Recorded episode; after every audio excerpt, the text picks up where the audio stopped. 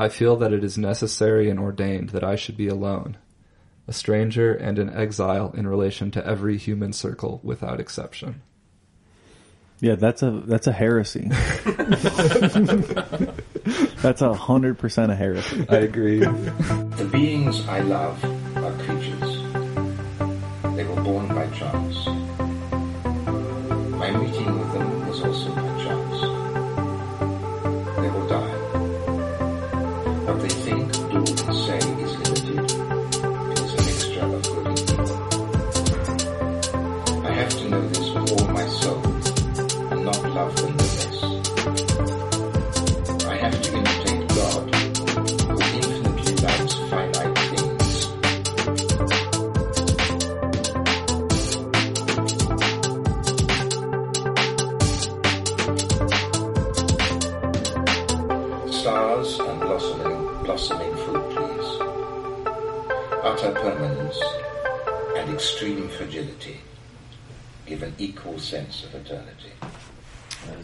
I this is I was gonna ask before.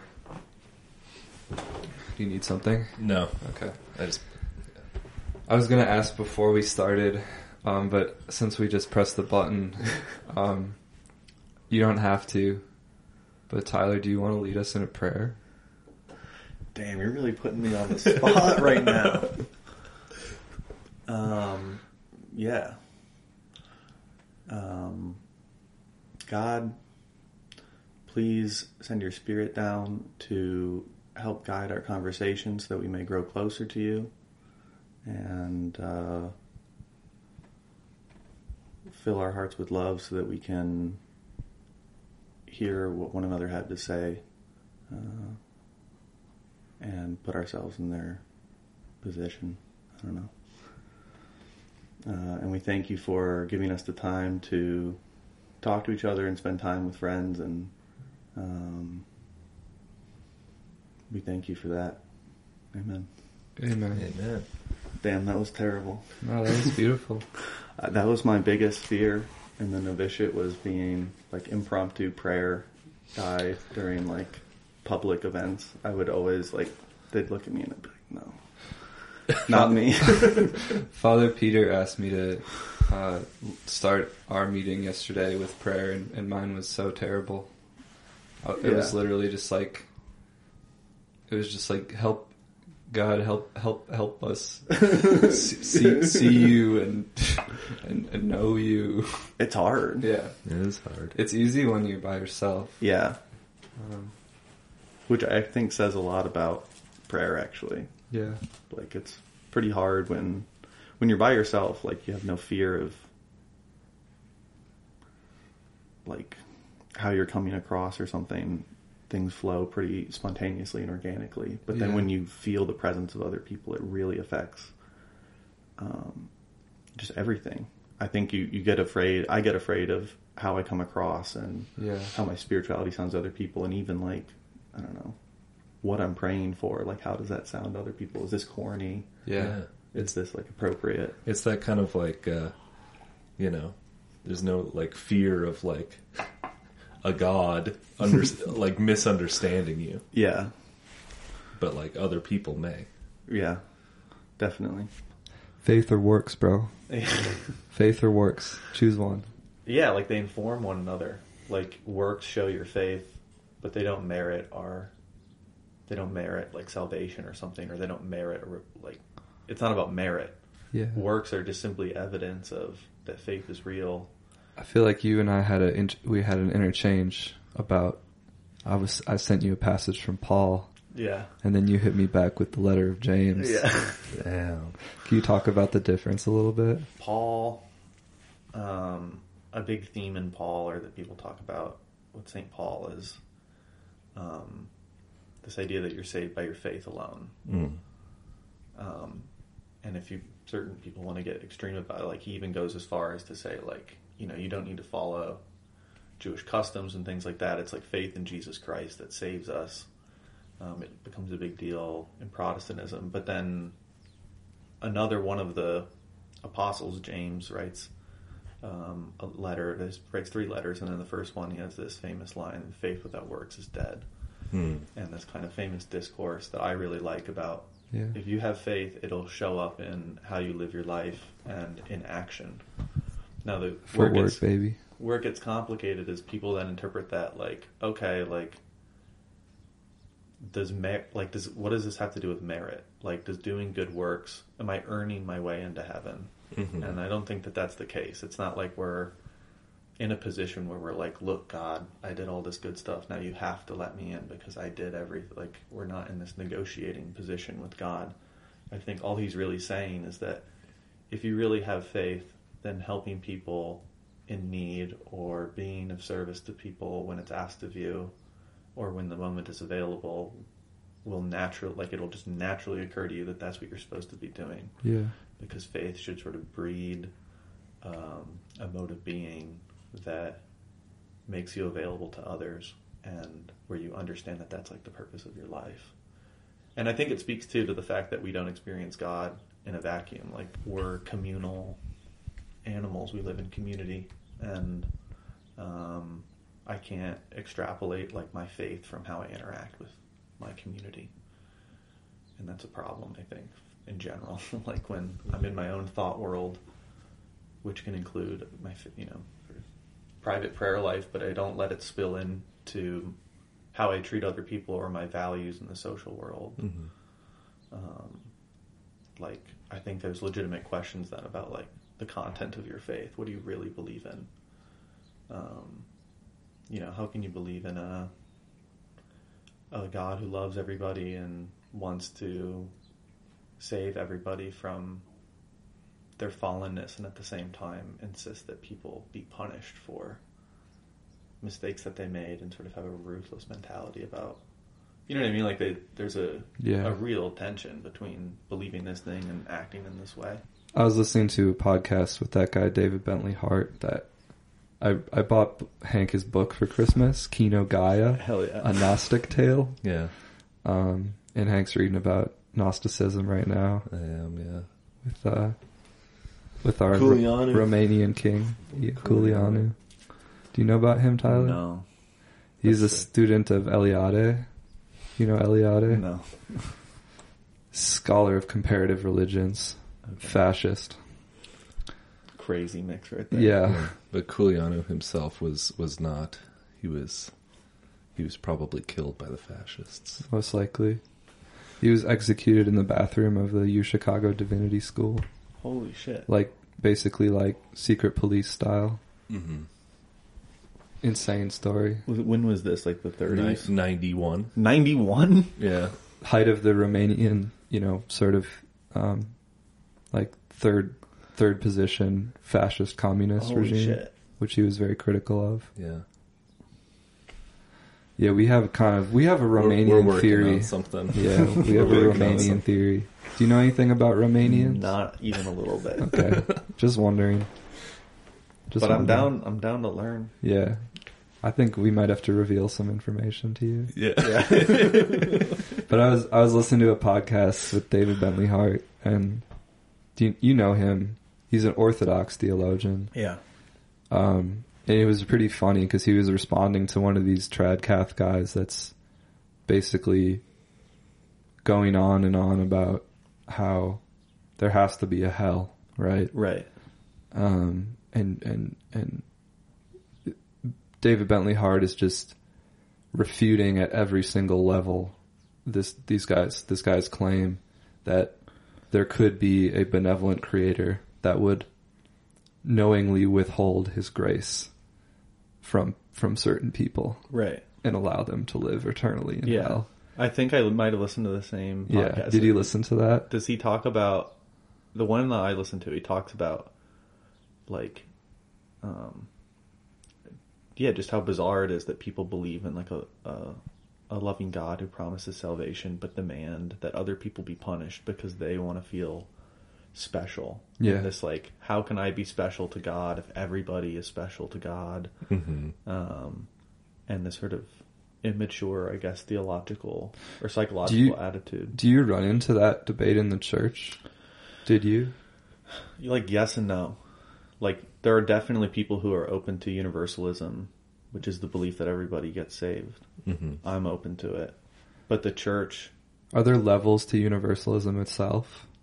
Or is it Yes. universalism full stop? I think there's levels to it. Yeah. There's a famous Catholic theologian named Hans von Balthasar. He was a Jesuit for a long time. I think uh, that that guy um, James from uh, Hermetics is really into Balthasar. yeah, yeah. He's an he's an interesting guy. I had a friend in the novitiate who read him a lot. He has a book on tarot that I kind of want to read. Didn't didn't he have like a mystic baddie that he was linked up with? Yes, a woman. I don't know a lot about her, but she he did. Yeah. Mystic He did. He he did. He got like a lot of his shit from from her. Yeah. Okay. yeah. Um, and Let that be a lesson to you, he wrote fellas. a he wrote a really famous book though called um, I think it's called Dare We Hope or something like that. But there we hope. Yeah, like should dare we hope that everyone is saved? And I think hmm. his conclusion is that the theology in the church is pretty clear that there's a hell and that there's some sort of judgment day, but there's like the potential for hope, possibly, that God is merciful to everybody. But Yeah. there are people, I mean, there's a ton of people in the church, at least in my experience, like a sort of traditionalist position that pretty much says the church is taught that there's hell and that people can and probably will go to hell. And the church has teaching power around that, so that's the way it is. And I think it gets problematic when you look at it like um, heaven or hell is something that you've earned Yeah. one way or another. like that gets very weird and pro- provides a level of provides a type of human agency that feels antithetical to what Christ is teaching in the gospel. And I Can you say more? yeah, I mean, I think that in the Gospels, Christ is often teaching at least a a disposition of like total submission to God and like letting go of our our will and our ideas and an acceptance of trying to do God's will. Maybe we do that poorly, but at least a willingness to try and do that. And I think the idea that like I'm going to earn my way to heaven through good deeds gets very tricky because it starts to slowly add human agency again rather Yeah. than submitting myself to God and God's judgment. And I mean, I think if you believe in a benevolent, uh, like all knowing, loving God, there shouldn't be a total, a lot of fear around like, so, like if it's really just up to Him, right? And there's even in the Mass, I think, it's probably one of the things I like the most about, like in the actual prayer is you're praying for the dead, and at one point, part of the prayer is pray for all those who have died, Fallen and those- asleep in the hope of the resurrection. yeah, and there's even in one of the prayers it says, "For all those who were pleasing to you in the passing from this life," which is an opening up. You're praying for popes and cardinals and priests, and then Catholics, and it's almost exclusively for Christians. And then they add this part at the end that says, "And for people who Jesus found pleasing, you know, he found their life pleasing, even if they weren't Christian at all," Yeah. which is a pretty radical departure from, I think, normative theology that would say that you're saved through the sacraments and through living a life of faith. It pretty much opens up salvation to people who have lived with no faith or who have lived with a faith that they wouldn't have called faith. It's pretty cool. I think. So does the church take a position on universalism? yeah, they're not, they're against it. They're against it. Mm-hmm. I That's feel a like that kind of yeah. I feel like that's kind of like a backbone of, I mean, like confession and things like that. To me, Yeah. you know, And I think it's not a totally like solved thing necessarily. I see why people want to believe in it in a certain capacity and why it's hard to believe that everyone goes to heaven.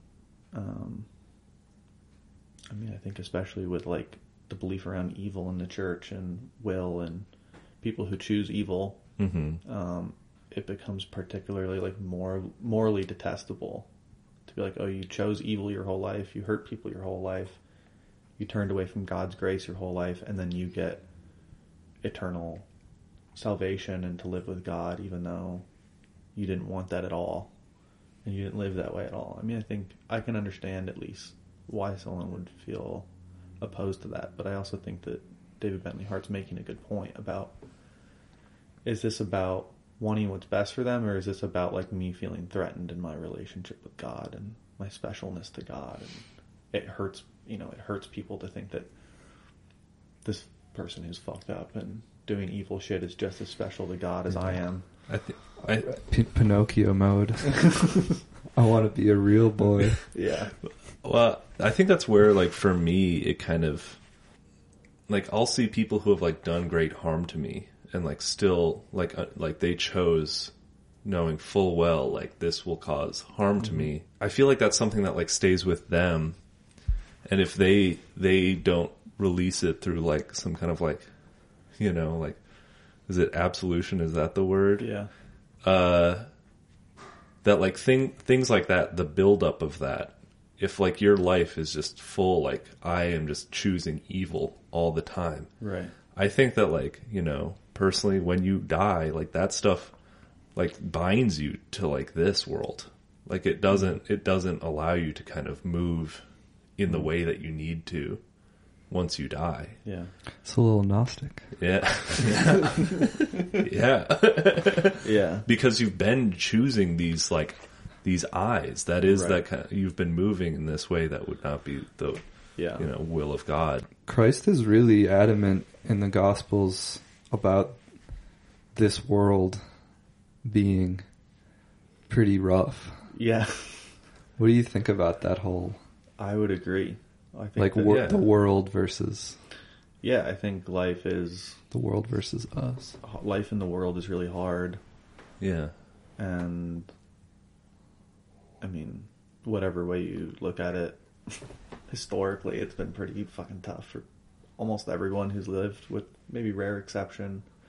And I don't think even today, like when you, with all the technological stuff where we, we've answered a lot of like the natural need question, it's Mhm. still fucking hard and painful and oftentimes like very confusing for people.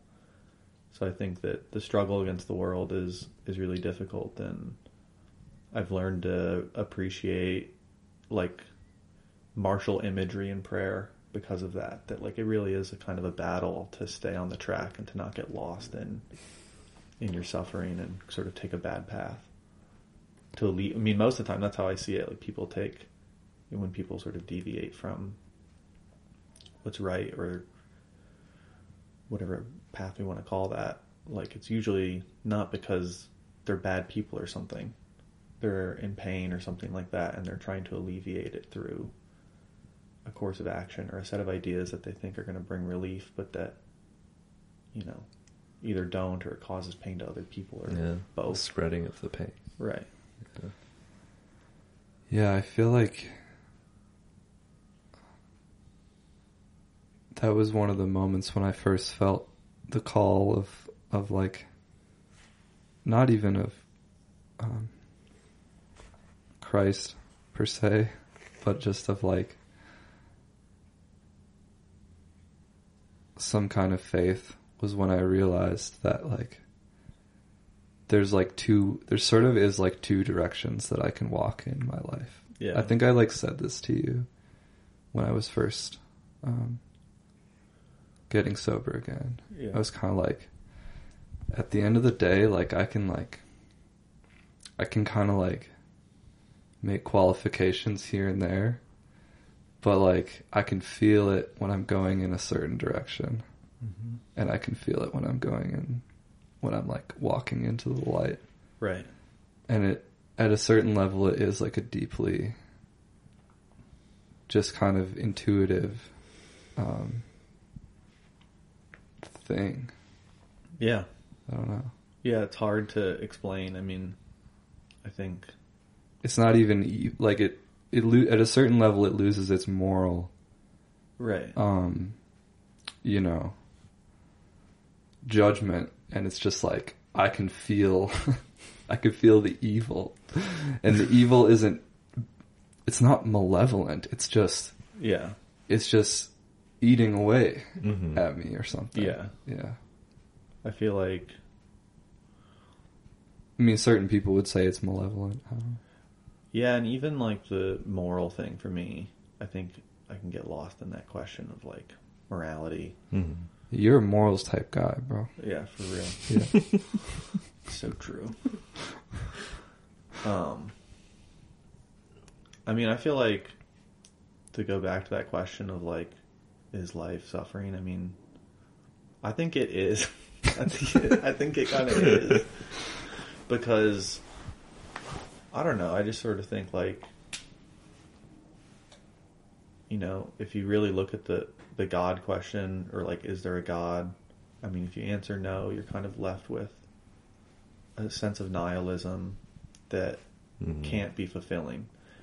And I don't think like nihilism is sort of usually represented as like a depressed, like sad thing, but not necessarily. They've answered that the the meaning of life and the question of life, there's no that it's it's a it's not even a valid question, and um, you can sort of at that point distract yourself until you die, which is doesn't seem to be a satisfying answer to to being here, and um, like you were saying, it's a thing for me that is intuitive. we had a bit of a you and I had a bit of a I wouldn't say debate, but like we had like a bit of a like Brawl. exchange. we had a bit of an exchange around like I've been on this tip lately that's maybe a little heretical. um plane flying over by saying that like and I didn't like invent this, but by saying that like Christianity is like inherently a modern religion Yeah, in the sense that the traditionalists in the church today who you you know better than I I don't I don't really know what they're like. I've never actually seen these people. And I haven't except on Twitter. I have an anecdote about this from church this last Sunday. But I I was sort of saying provocatively to you like the reason they're so like dumb is that like the thing they want to return to isn't even like a it's not a return because Christ like destroyed like idolatry right. completely. So there's no return to the old gods of like in which like human and, and God were at the same level yeah, in this sort of like amniotic, cozy existence, and that's what like that's what like Eliade and Rene Guénon, the like real traditionalists, want to return to. right. So so my thing with you was kind of saying like, well, like at a certain level, it is sort of like Christ or nothing, and I don't Yeah. mean like Christianity or nothing, but it, it is sort of like radical love Mhm. or nothing. Yeah, What do you think about that? I guess I had a, a question that came to mind. Is it any more? Is the traditionalist desire to return to this pre-modern state of union with God any more ridiculous than um, a sort of revolutionary state of mind where we want to push forward into a utopian? No, Like they feel very similar. To I me. mean it's not exactly. No, I mean I think the the the thing to So come that's what is- you're saying is that we're stuck in the middle. in Yeah. the, the modern Right. Yeah. sensibility. I don't think either are possible. I don't think we'll ever have a a messianic revolutionary moment, and I don't think it's possible to go back to some sort of you know pre-historical union with the divine or whatever. I think we're like you're saying we're stuck. So like, does that bum you out? No, not necessarily. Because I think Hank and I are like still pretty. I We're- can't speak for for you, but I'm I'm still I'm still a little bit of a messianic Yeah, kind of I have that in me too. kind of Yeah. kind of man. I have that in me too, but I think I've given up more or less completely on the idea that that's like possible in history. Let me let me just say this: like when I'm when we got to know each other, you were really into um basically like mutual aid anarchy, Yeah, communist anarchism. communist anarchism. Do you see that that do you like have you like grown past that? Do you see like your interest in that stuff Yeah, as uh compatible with your beliefs now because some of that stuff is is not that messianic it's more like it's like rooted in the moment Yeah. I mean, I think that this it's the same moral impulse. Right? The same thing that drove me that drove my interest in communist anarchism and Marxism and things like that are the same things that drove me to Christianity. And I don't know if alleviating suffering in the world is possible through materialistic means. I don't think the proper distribution of materials is going to alleviate human suffering. i think we agree with you on that. I that absolutely agree with you. Which is a, really what they're getting at a lot of the times is that if we just organize things in the right way, if we organize labor in the right way, but you were interested in aa and Right. aa isn't about materialism at all no, I mean I think you were that's a- interested in right. aa as a model of communal anarchism Yeah, and I think that's a different question about sort of the modern condition and sort of like how uncommunal our experience is, um, as like yeah, like we live pretty individualistic lives that are like disconnected from one another, disconnected from shared tradition and shared ritual. Mm. And so, in a similar way, I think my interest in AA in that way is a communal sharing of experience and a sharing of a way of life. Um, also, like, has a sort of maybe it took me to Catholicism too. I mean, I don't know. Yeah. Makes sense yeah. But that doesn't. I- I used to think that that was something that everybody struggled with, and I don't know if I think that anymore. I think some people are quite comfortable living sort of these like Atomized lives. yeah, people Yeah. enjoy it, especially if you make. I think if you have enough money and you Make can kind of 150k a year. yeah. i had a similar I, you can surround yourself with technology and I- just Yeah. zone out, and it's fine. I taught like a bit of Eliade to my students, and I like posed that question to them of like, basically, he says that like humanity isn't creative anymore because we like lost the capacity to like yeah, create in the true sense yeah, with monotheism, and because we don't believe in it anymore, yeah, we just can't do anything Mm. and I and I and I he says this horrible thing about how we're just gonna like repeat these like archetypes, um, like tell stories to ourselves, um, in this kind of delusional way. I was like, posed that to my students, and one of them was just like, "Yeah, I'm not like really worried about that. Like, I just don't really, ca- it's, I don't really care." and I was like, "Oh yeah, like." He was like, "Maybe I'm just not old enough." that's sick. Yeah. Yeah. Just That's a good keep on answer. keeping on, bud. Yeah. It's uh,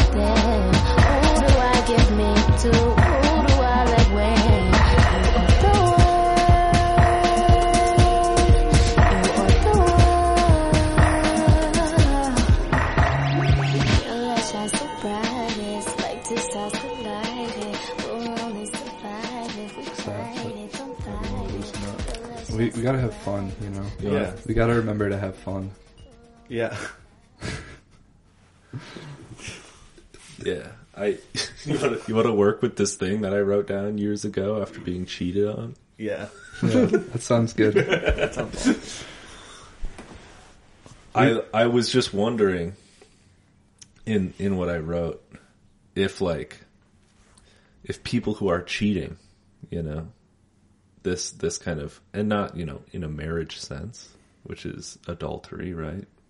Is it always adultery? Yes. It's not in marriage. In Christianity, Say that again?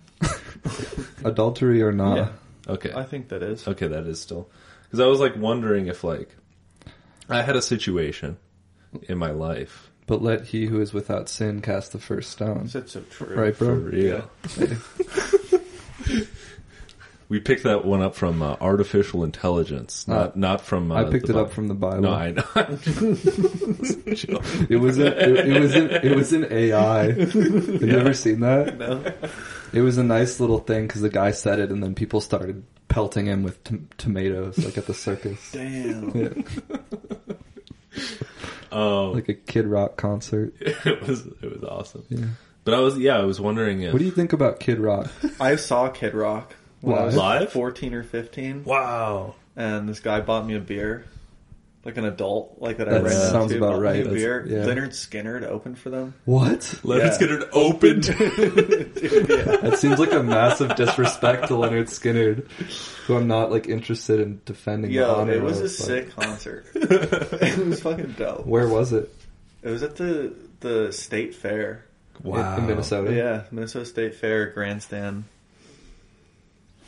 It was fire. That's cool. Bro, I'm sorry. This is just still bothering me. Is- Shit. Now it's good.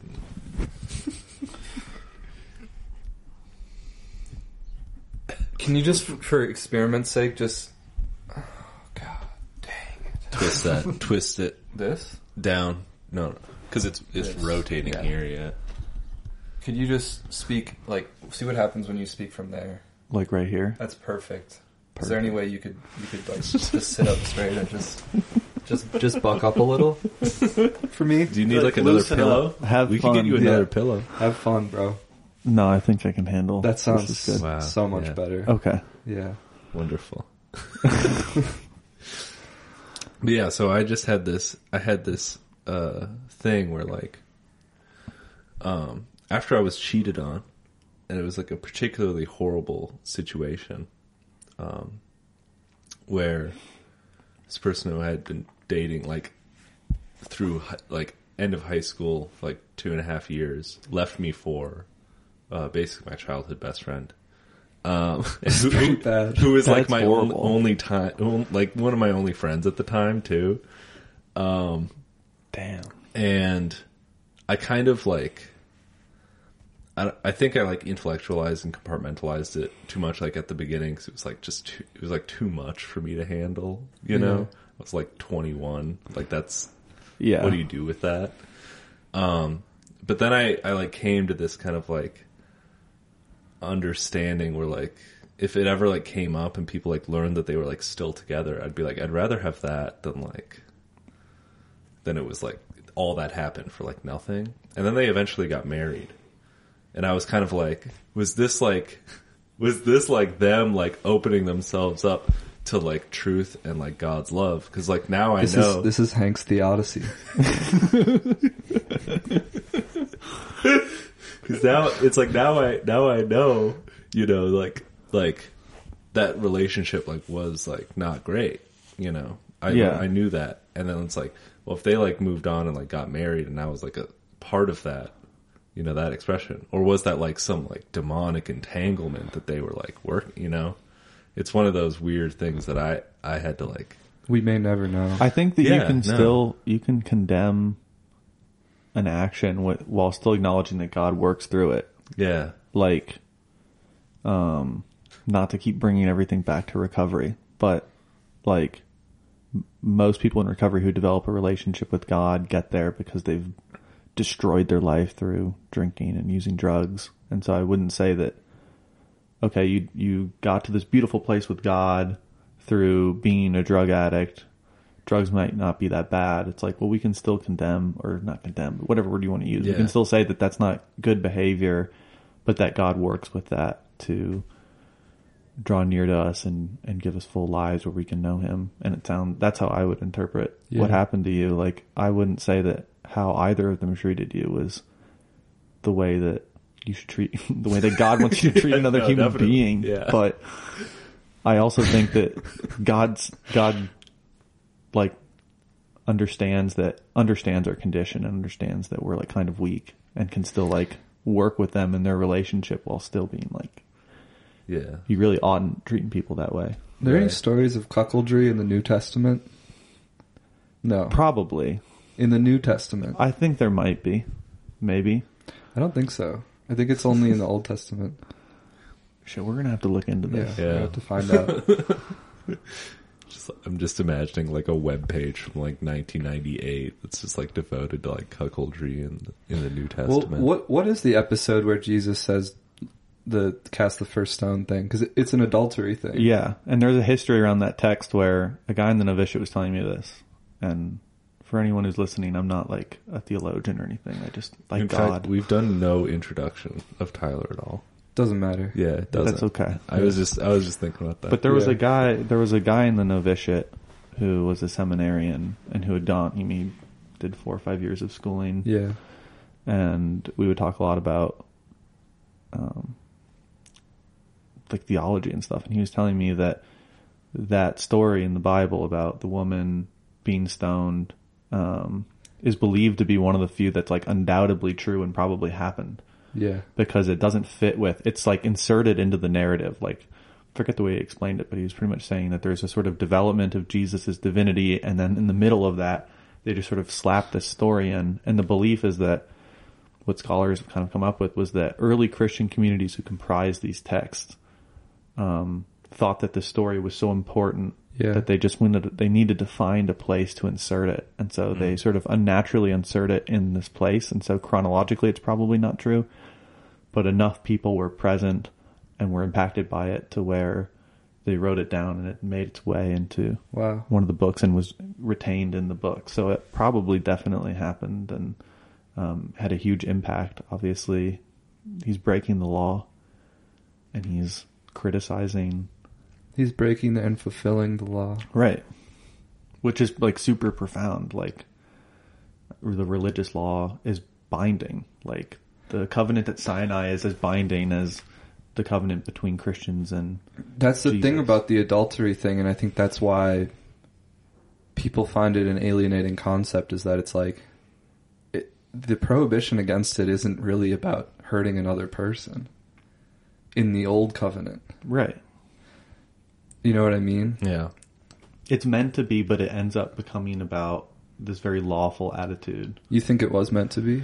I mean, that's my interpretation is that the laws were meant to guide human conduct Yeah. to create like an ethical society in the eyes of God, but that people became too people meaning like the priests and uh, the people who the patriarchs essentially became too concerned with the letter of the law and a sort of theoretical interpretation of things, and it became profoundly rigid.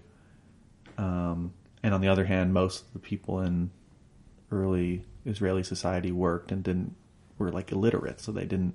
Maybe they knew the law by heart, but there's two different faiths going on where people can't live up to the expectations that are being passed down to them by the priests, and it creates a series of Yeah. prophets who are sort of preaching against this deeply legalistic interpretation that condemns people um, and makes people feel sinful and pushes people away from God, who are in some ways honestly doing their best to to be close to God and to live near God. And I think that's where we get stories like, um, you know, there's stories about eating on the Sabbath or doing work on the Sabbath, where priests are condemning people for doing work on Saturday. Mean, if you really think about it, like it's a pretty hard thing to not do yeah, in first century Palestine. It's easy if you're a priest and you spend your whole life praying and being cared for. It's very hard if you're some, you know, poor farmer who, you know, you need to feed your sheep or something, or you there's certain activities you need to do on the Sabbath, and then to be made to feel like you're not well, you're not clean in front of God, you've sinned against God, so on and so forth. And I think there's a lot of unfortunate corollaries between that situation and what we have now with the church and the fact that people can't live up to the expectations that are being passed down to them by a priest class that acts oftentimes as lawyers or something for God. Yeah. Mm-hmm. That that that the the hurt of that kind of betrayal seems to be something that's like pretty pretty like it shows up in a lot of like human myth Yeah. Of like being I mean they wouldn't call it being cheated on, but like like it seems to be like a um, like if there's like original sin, do you think there's like I mean I don't know if you believe in original sin, but like do you are there like original like hurts? you know what I'm saying? Cuz sin is sin is just kind of like a code around hurt. I think I understand original sin like it's And I know that's not what original sin is. concupiscence is how I mean that's how What the heck? What is that? concupiscence is like our innate disposition to move away from God. Like that we on one it's like this kind of contradictory thing. On one hand, like we live and move and have our being in God and we totally experience God and everything that we do. And then there's something in us that's constantly like trying to get away from that and trying to assert our own existence as reality. And I think that's how I understand original sin is that we're born with this sort of dual nature. On the one hand, to sort of be totally close to God in a certain way, and on the other hand, to totally fall short of that relationship and to try and assert my existence as being more real. So do you think that like cuz my question is like what like why do people cheat on each other then? Um, shit. I think I'm trying to. I mean, I think there's like a theological answer and maybe a psychological one. Maybe there's an answer in the middle that's better. Yeah, you don't have to provide a theological answer, bro. Or a would say- psychological answer. Yeah. either. I would say that people. I mean, I guess I, I do sort of naturally think in this way now, but that, like, to go back to what I was saying earlier, like, I don't think anyone's evil. I don't think people cheat because they have really malicious intentions necessarily. I think, and I'd be totally shocked if there was anyone really out there that was like moving in that way. It might exist, but I think most people, it's a like privation of good kind of situation. We have like a fucked up conception of what's good Yeah. that usually is too focused on ourselves and our ideas about the world and doesn't really consider um, the real like reality. And so when we cheat, we're usually pursuing some sort of good that's like deeply hurtful to other people and isn't actually good. It's not like I'm like out here like fuck so and so, I'm gonna do what I want. it's Yeah. like it's that's usually not someone's like base intention. It's usually like this would be good for me if I got what I wanted in this situation, or this would feel good, or whatever. Can you, man, my tummy's gonna get picked up on the Mine does too. thing. Don't worry. growling. Yeah, my tummy growls too. they they like that. we get we get notes constantly. They say it humanizes us. That's good. I think that would be my answer. I mean, I think when you get cheated on, it definitely doesn't feel that way. It definitely feels like Definitely doesn't This feel person- like theodicy. it definitely it definitely feels like this person hurt me. Yeah. Yeah. they hurt me. But I also think that that's in the same way. That's a misapprehension of reality. That's like hmm. they really probably weren't thinking about me. That's like where they went wrong. Yeah. But they also weren't doing what they were doing with me at the source of their intention. I think that's the I think that's the for me is the most painful thing to consider. What you said is they weren't thinking about me. Yeah. Yeah. Definitely. And it's it's really painful Yeah. for some reason. Yeah.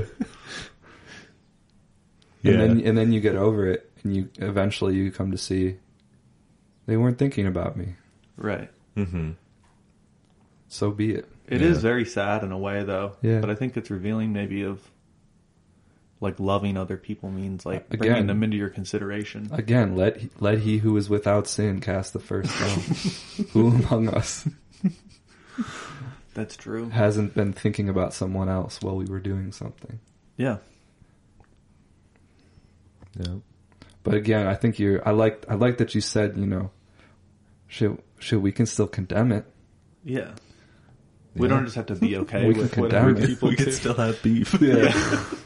but but you don't want to have too much beef. No. Yeah. You want to you want to condemn it and move on Yep. and be open to forgiving the person. You eat the beef. Yeah.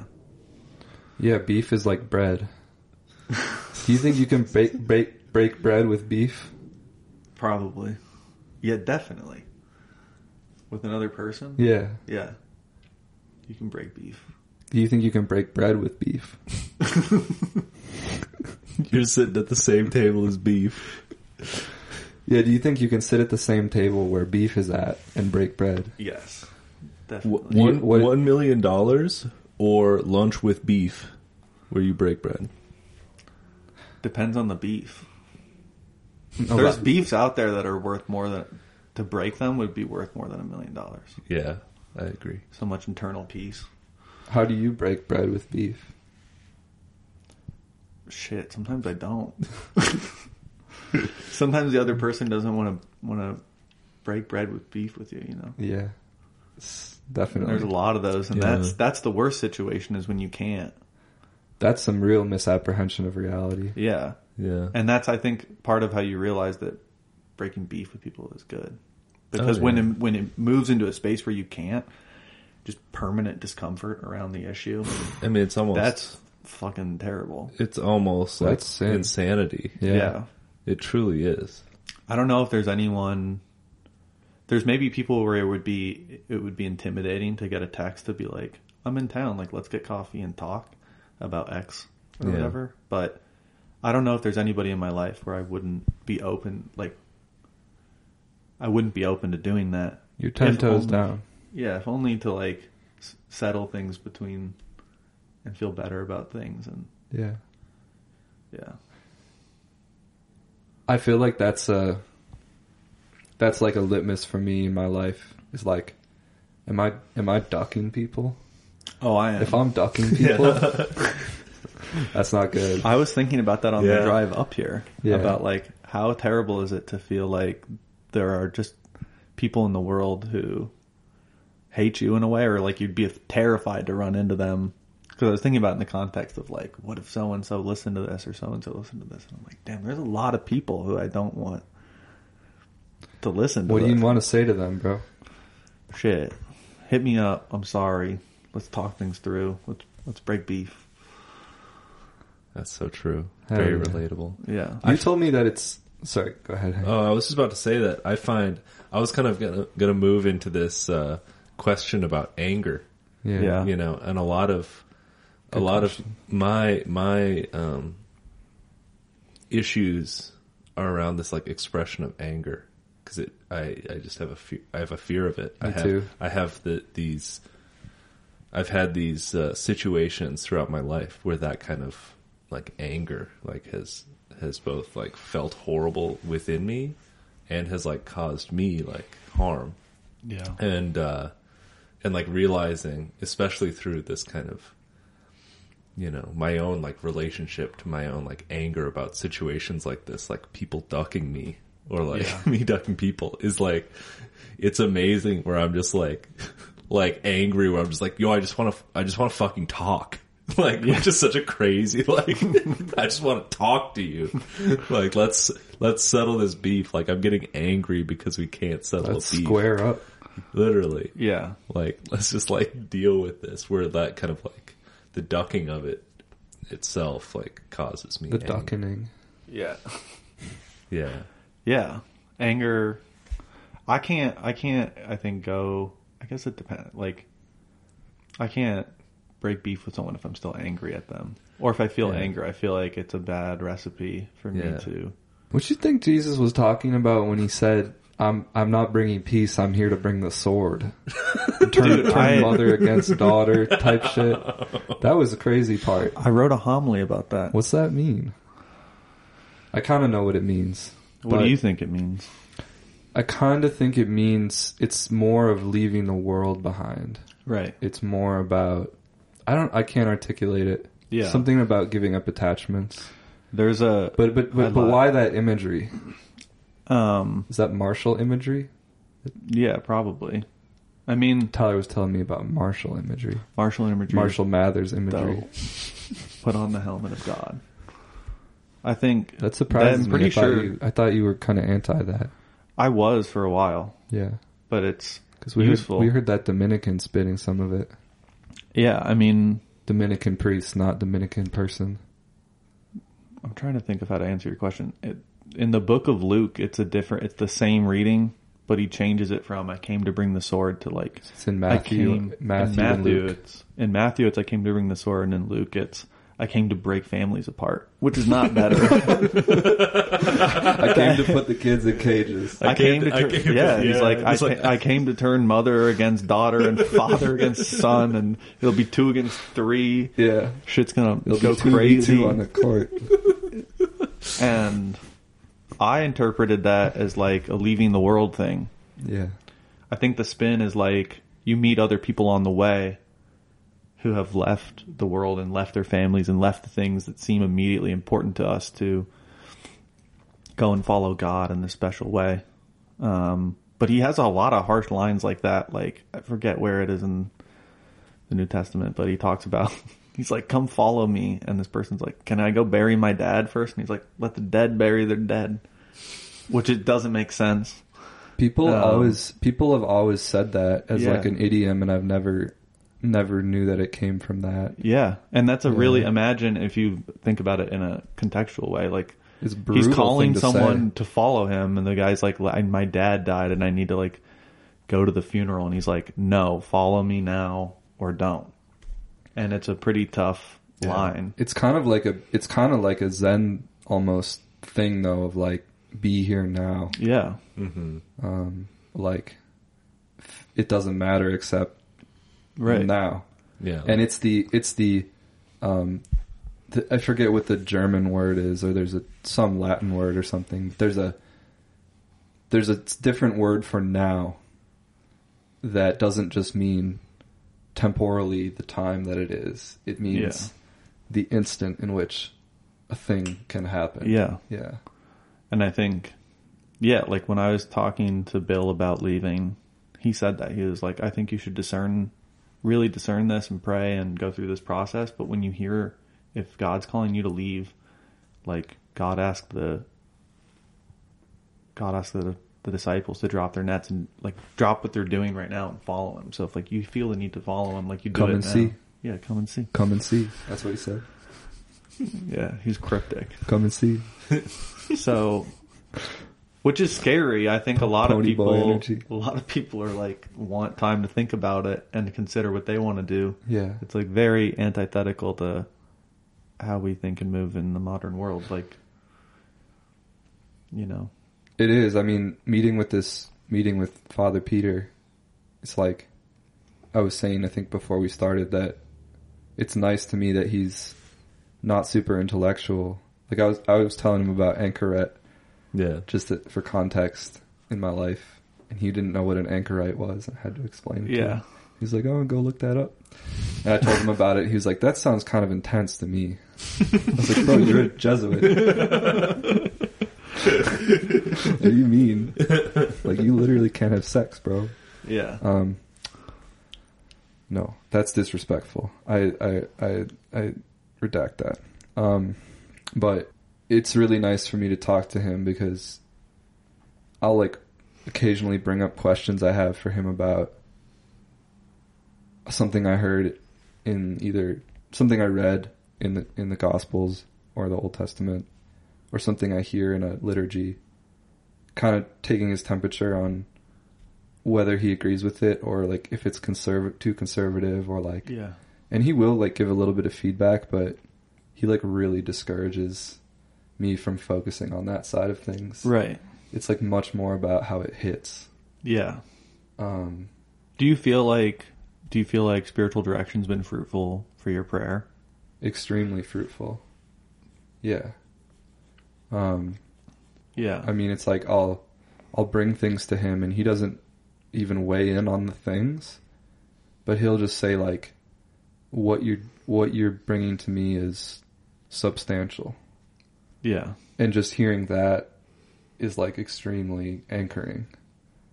To know that like, I I don't. It's hard to explain, but does that make Yeah. sense to It you? It does make following? sense. Yeah. That's all I have to say. Like they won't really comment on the content, but they'll comment on sort of like the tone in which you're experiencing it. being Yeah. Like that feels this feels substantial and good, or like of God, or like whoa, it feels like there's a lot of like nervousness in this and sort of Yeah. panic, and you should really reconsider where maybe some of this is coming from. Are you a Platonist, bro? A little bit. You think the intellect can like you know is like good? Yeah. But I think that it's dominating too in our world. Yeah. People like it's a way to flex. And Certainly. It's easy, I think, in our atomized like society to get lost in your own thought world and um in a way that's like deeply unhealthy.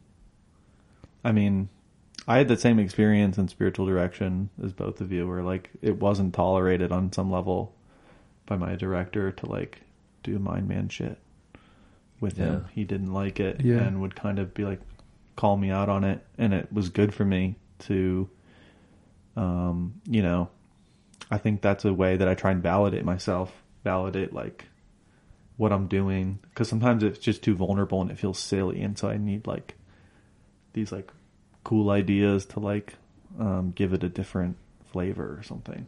But Do you think if you were like a real dumb guy, he would try to push you more to like understand? No, I mean maybe that's not tr- that's not true. Actually, I guess Yeah. like Because you're Yeah, obviously in the- very smart. in the novitiate, I would say that everybody is encouraged to stretch in the areas, or at least the idea is that everyone's encouraged to stretch in areas where they're not developed. So if you're some sort of like intellectual, you know, you're not going to have a hard time reading theology. And if you're like the gym bro guy, like that's probably going to be hard for you to like. And there were guys like that where Do they have a gym? Do they have a gym? hell yeah, Yeah. there was a guy lifting? there. There was a guy there who had a lifting program called Elbow Meat. Elbow meat? elbow meat. he was a D1 athlete. He was like in very good shape, and he had this program called Elbow Meat. Elbow he- meat? elbow meat. do they? Do they? But but would they encourage you? Would they be like, you're you're messing a little bit too much with the mind? Like, go hit the gym. No, Okay, so it's not. he would. He started Yeah, a yeah. little movement in the novitiate about that. I think that I think He- he's doing he- God's work. He moved the cookies away for, to a less prominent place in the kitchen, and tried to get the Mountain Dew taken out of the house, which I got very mad about. A little indulgent of you guys. That's what he said. and You, might, you, it- might, you might need to wear the hair shirt for a couple weeks, bro. But like that guy had to write. I guess my point was like Yeah. that guy had to write essays and share them with me and with another guy who's a, a lawyer and you know, Yeah. he had to he had to do that and I guess in a similar way. Like if you'd never you know there are guys there who probably never worked and you have to go experience what it's like to have a job and work with guys who are older than you who have had careers even. So Yeah. everybody's getting stretched in new ways and um, expected to learn things that are outside of their comfort zone. And I think that's good for you. It was good for me. I'm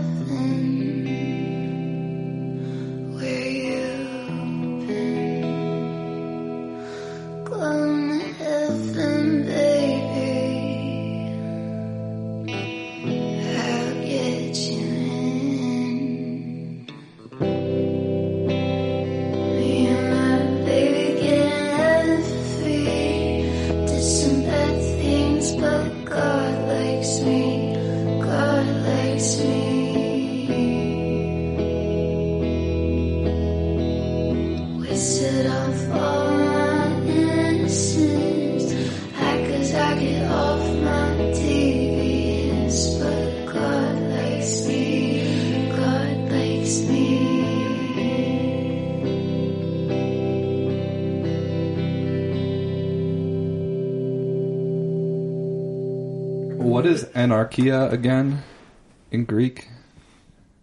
I think it literally translates to without hierarchy or without yeah, Yeah. something to that effect.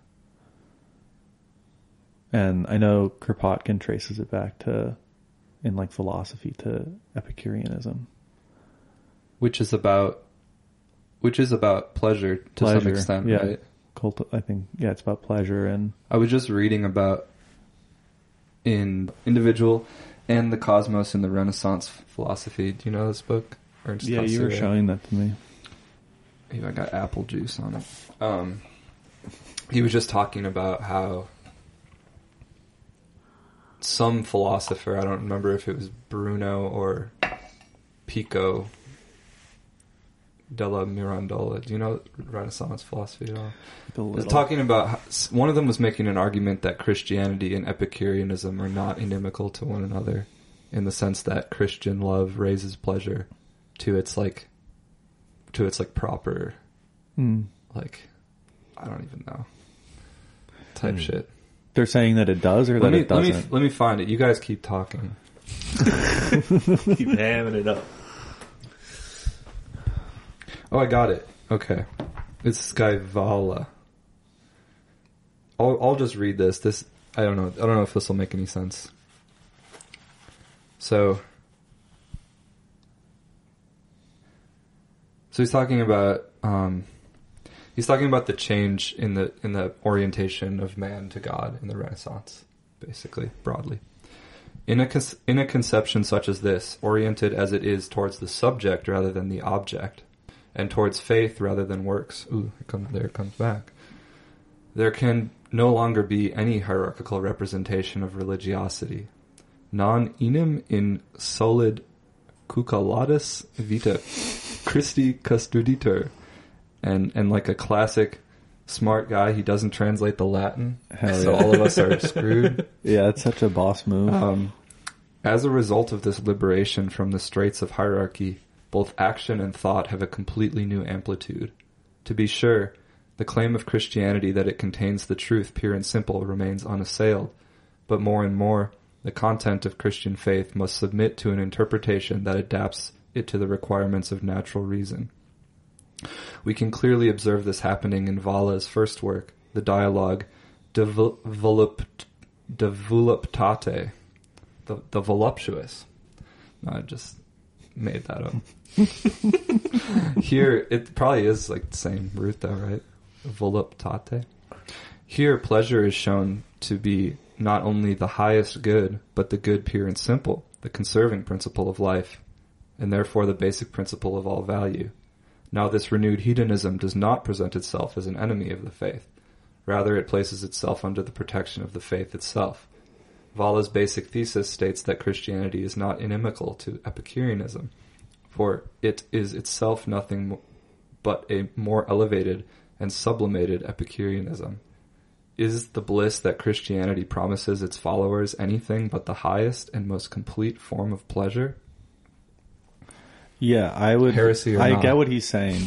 I get what he's saying. I would say heresy. Yeah, Because- that sounds heresy. He's pretty much. He's Burn pretty much the stake or not. redefining pleasure in a way. Like I just think that's a weird argument where it's like you're redefining pleasure in a way that makes, like for example, sacrificing yourself in a Roman Colosseum is pleasurable under that definition because you're doing it for the greater glory of God. Which I don't think that, or being crucified or any other, right? Like Yeah. he's pretty much saying that those experiences, because they're in the pursuit of this Christian form of pleasure, are the same as That kind of sounds like a Georges Bataille type activity. Yeah. And I think Epicureanism is much more straightforward in the sense that life is about cultivating a a sensuous type of pleasure, Yeah, a pleasure that we feel, not um, some sort of idea of pleasure. I don't think that pleasure is bad, and I think that there's a line of thought in Christianity where, at least for a while, certain people Spit, thought that. spit your heresies. Shit, that's on another. That's on a different line. Oh, really? I I, thought say- it was on the. I thought it was on the Eros and Christianity stuff.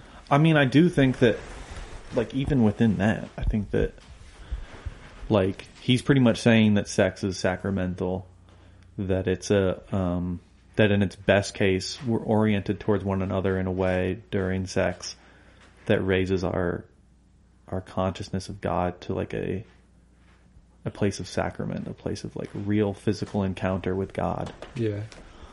But I wouldn't say that that's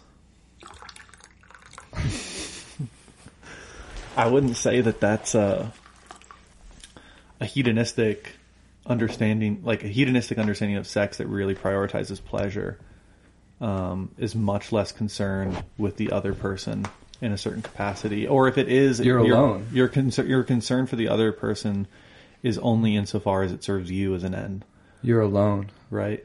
Like, I guess the difference to me would be like, um, treating people as ends in themselves. So do you think that we can leave the world behind in our encounters with other humans? Yeah. I do. I think that that's like one of the beautiful things about religion is that it teaches you how to do that in a certain way. Like you really learn to have encounter with other like you encounter other people where it's like, oh, like you are also like a meaningful person to God who has this deep internal life that God is a part of and it's not just me in the world having like gnostic experiences. It's like it's Yeah. everybody and I get to encounter that every now and then Hmm. when I choose to open myself up to it. And I think it's hard when you're so lost in your own spiritual experience that you can't be a part of someone else's. It's like a really sad place to be in your faith life. And I've been there and it sucks. It's like not fun. You're like so concerned with finding God in your own life that you're missing it all the time when you're around other people who in some ways are trying to open you up to it. That's why I see. That's why I see you making boss moves out here personally. Thank you. because I, I know that you are a person who's always been seeking, and if anything that, if anything, if if if ever that has led you astray, it's only in that way Yeah. that it can take you away from Right. people. Yeah. Yeah. And I think that's like a similar, like, I mean, sometimes you fall short of it. And that's like a concupiscence thing, right? Like, I'm trying to find God so hard that I'm not open to other people. I'm like so locked into my own experience. And I'm trying to do something that's It's like, I gotta hurry up and find it. Yeah. Yeah.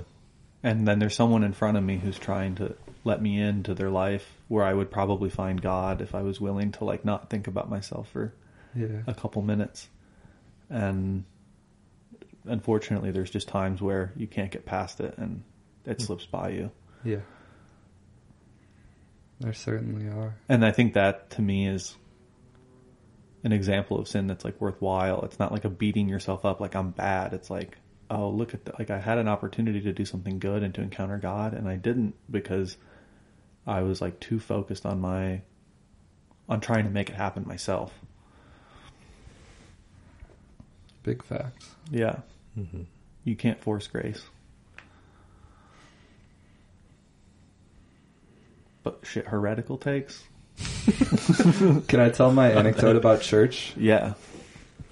I don't know if this will get us off track, but I just I thought this was funny. So my I've been going to mass at the basilica here, Yeah. which we went. Did we go once together? Yes. Yeah, we did. Yeah, it was a great mass. Yeah, I really like the priest there. He's he's cool. He has a funny voice. Yeah, he does have a funny voice. Yeah, Father Harry. Um, but they uh, this past Sunday, I brought my friends Jack and Ava. Shout out Jack and Ava. Hell yeah. I think they had some experiences with Lutheranism, but are interested in, you know, checking stuff out. Yeah. So they came to mass with me, which was really wonderful. Um, and they were like, "Oh, you guys are singing on like a whole nother level. Yeah. The, songs are so much harder." Yeah. That made me feel pretty good about myself because I'm I'm pretty bad at singing. yeah. So I was like, "Ah, at least it's like hard singing that I'm trying hard Yeah. to do. I'm terrible Yeah. at singing. Yeah, And I used to not do it in church because I don't have a good singing voice. it feels good. But it feels good. And I think at some point I figured out, or I believe that it's not really about singing well. It's like a way of giving praise. And there's something in the act of doing it, even if it's a little self conscious at first, where you're like, does the lady in front of me? Terragamos oyenos. Yeah. Lord, hear our prayer. the, the intercession, the intercession song that they do there is is kind of goofy. Yeah. Were you there for the mass when they were like?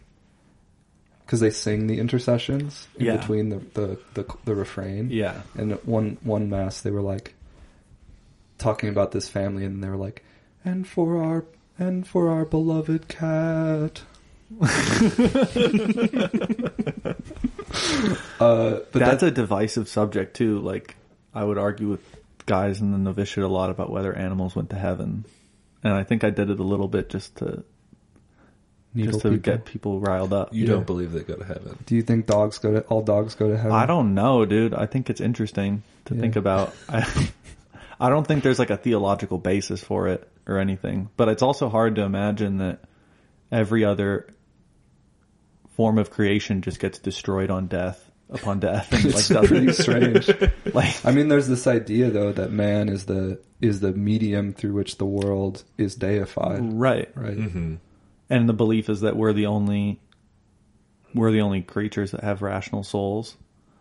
But then I think But what is my argument would be that is like as we learn more about the natural world, we find out a lot about, I mean, the cognitive abilities and states of other animals and beings, and it's not impossible, in my opinion, that other animals could have something that would qualify as a rational soul, Yeah. particularly like large brain mammals Crows. Shit. I don't know. Joke. I don't know about crows. crows are mad smart? Yeah. crows are just We've we've been coping with the hyper murder around here. Yeah. you know about the we hyper gotta, we murder? gotta, we gotta say the crows are smart, uh, otherwise something might happen. Yeah, yeah. We got a hyper murder of crows. Yeah, Really? There's like there's like tens of thousands, tens of, of thousands of crows. just like hanging out like a couple blocks away. yeah. Yeah. I knew a guy. There's got to be God in that in there somewhere. Yeah, there was a guy in the novitiate who was like super trad, very trad. Yeah. Um, but who agreed with me about this, and his belief was like pretty much like Horseshoe theory. heaven is like going to be a new Earth, and what would it mean to have a new Earth that wasn't populated with like trees and animals and things like that? That Yeah. like, that doesn't make any Yeah, like sense. it's going to be the moon or something. Right. Or it's going to be some like we're going to have bodies, we're going to inhabit like a physical space. It's called an it's called a essentially a perfect version of Earth, and that would presumably include like I mean to me, like trees are living, right? So like if no other living being uh plants or things like that, like what would that mean to have an earth where we don't have plants or trees or Yeah, for animals? sure. There's a if you want the if you want the the esoteric magical take on this, Yeah. Uh, it seems it seems decided within those circles that like humans are we are individual souls connected, you know, to God, Yeah. right?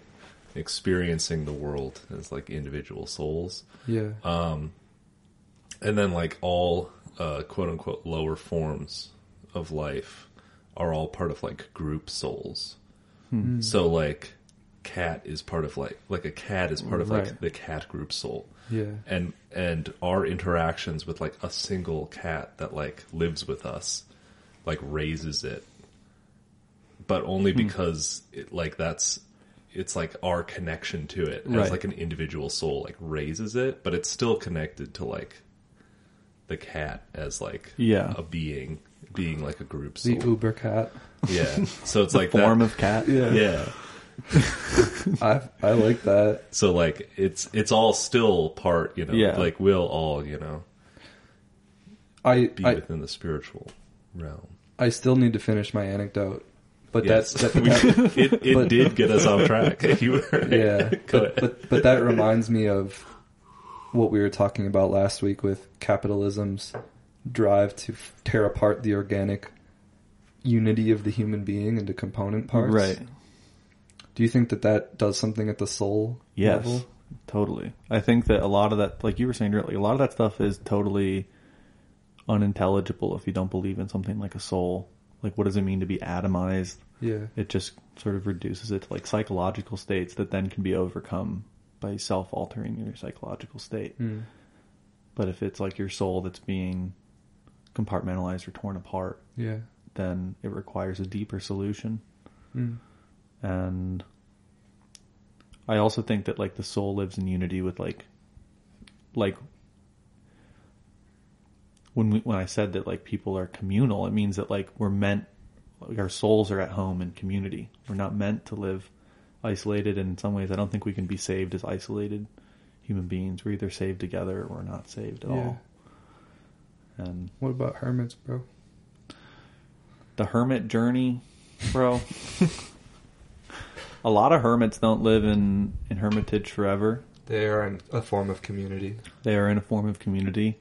And I mean, if you're a real hermit, you believe in the communion of saints. So you're constantly praying to Yeah. a communion of other people on similar So life true. paths. So it's not like this isolated Yeah. thing where you're alone and you're trying to escape. There's, I don't think that real hermitage is an escape from humanity. It's like an attempt to fully embrace the human community by getting rid of distractions. And in this case, the distraction would be oftentimes a world that's perceived to be moving away from God. And when you look at the history of hermits, that's a lot of what's happening is they're distressed by a communal life that isn't focused on God and that they find that distracting to their to their journey towards God. So they're not leaving their intention is not to leave to get away from people. Yeah. Their intention is to leave so that they can get closer to what it really means to be part of the human community. So it's mm. kind of this weird way of thinking about it, but it's cool.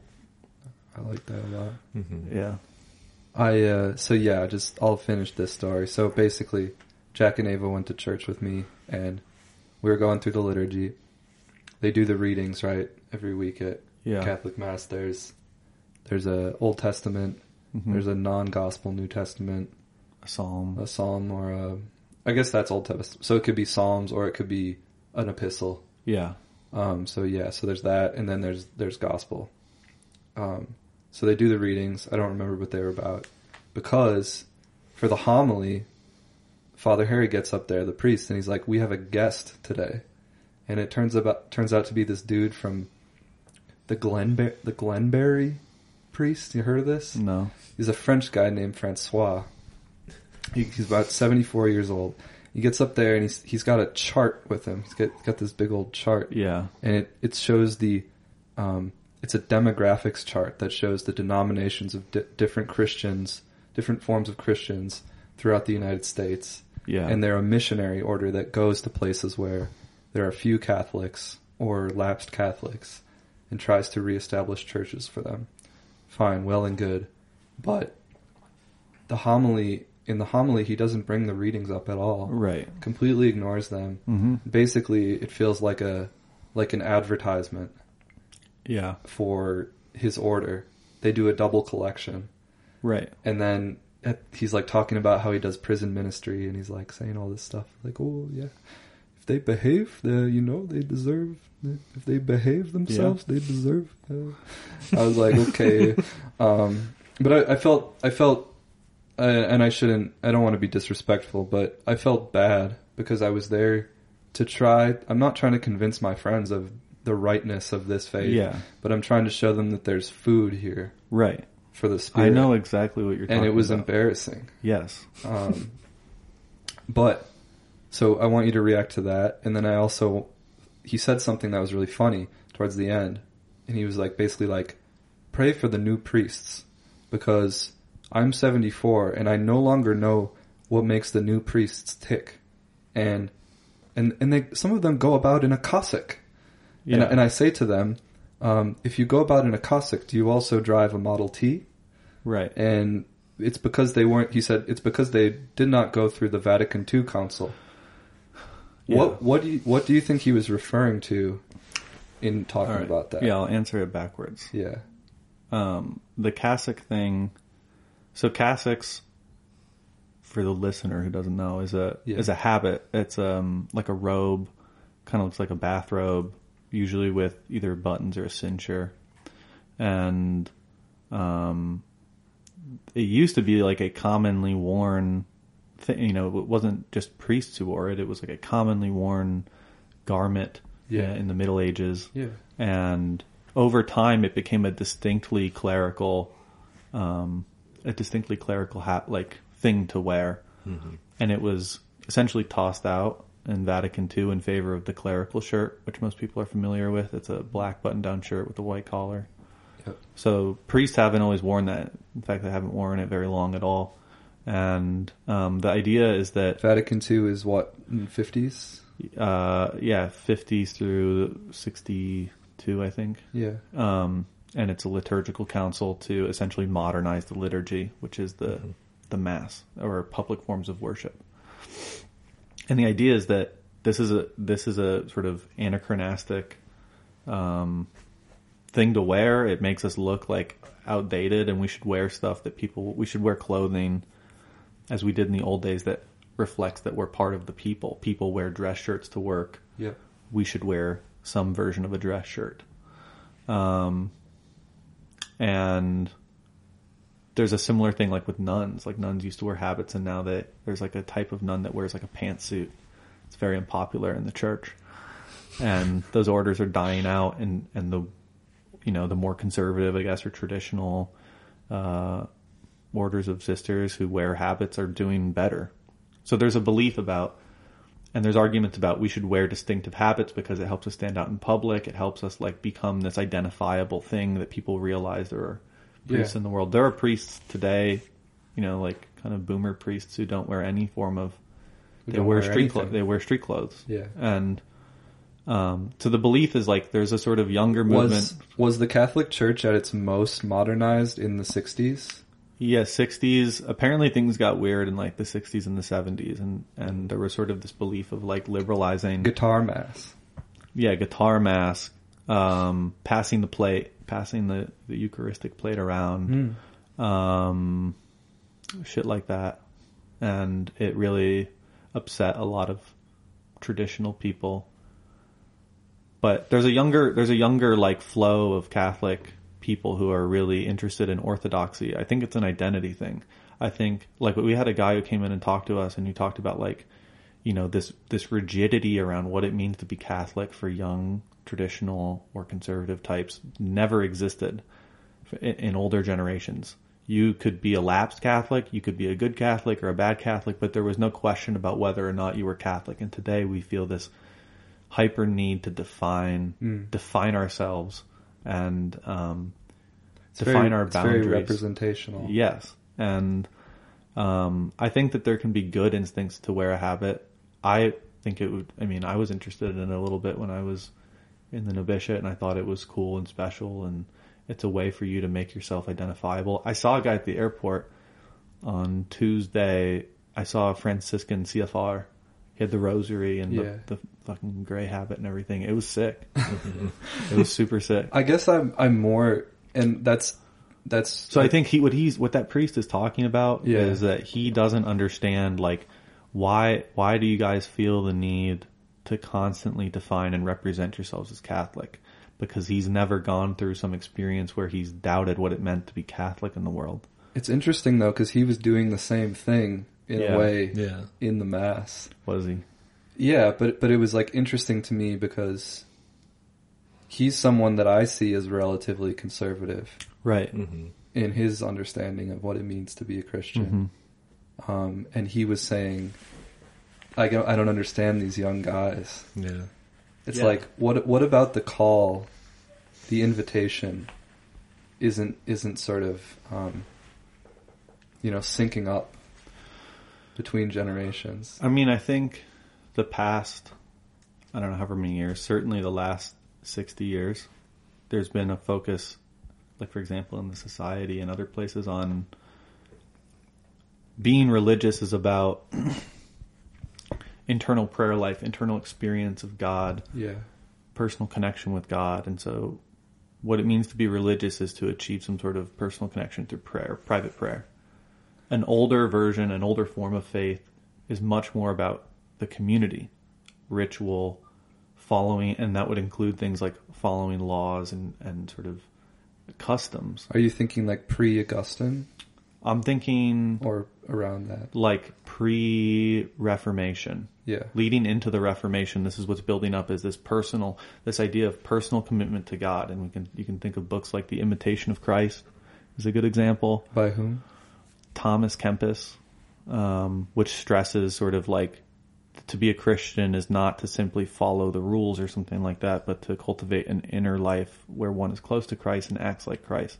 And this older, you know, certainly back in um, like the Jewish Christian community, the idea was was sort of a community involvement.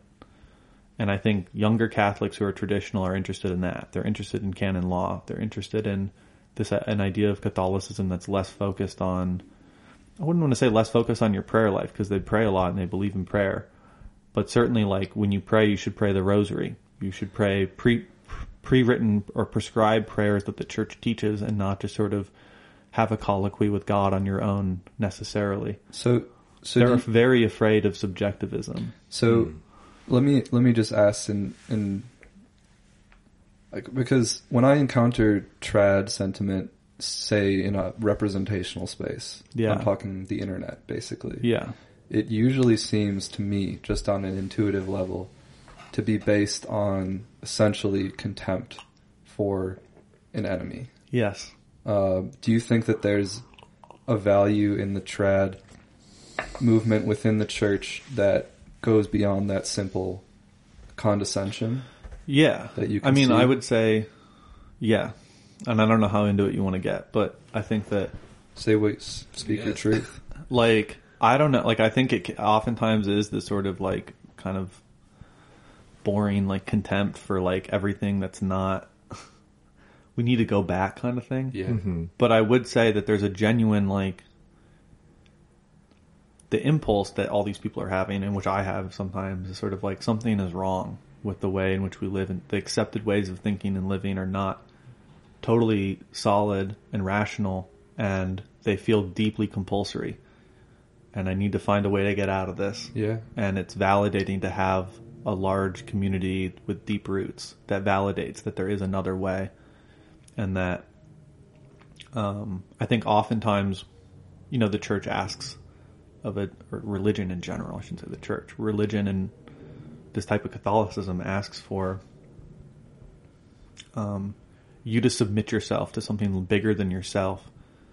And I think the general idea is that the world really builds up the individual in a way that's both insincere and um, irrational and leads to sort of And yet, despair. and yet, you yourself aren't, um, haven't taken that tack.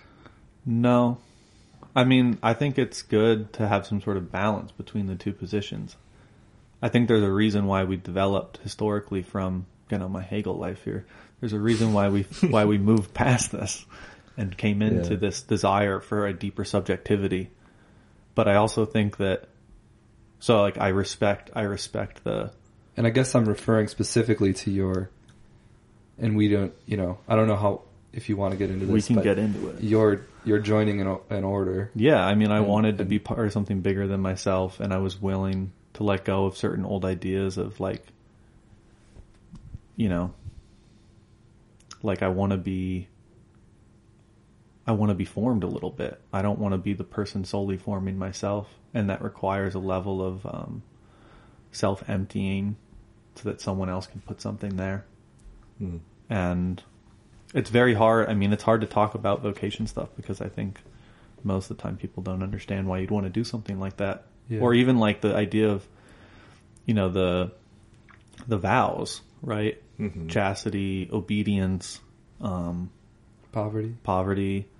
Um, like none of those things are necessarily attractive at all, particularly chastity and obedience.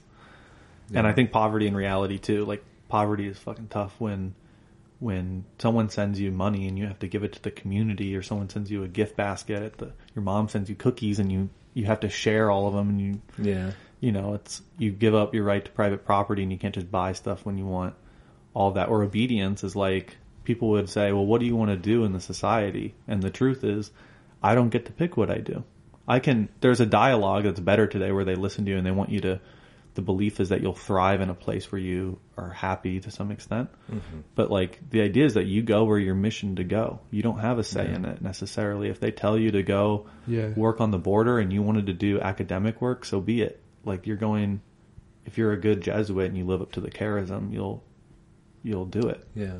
And you not you don't just conform your actions, you conform your this is what's best for me and for the society. Yeah.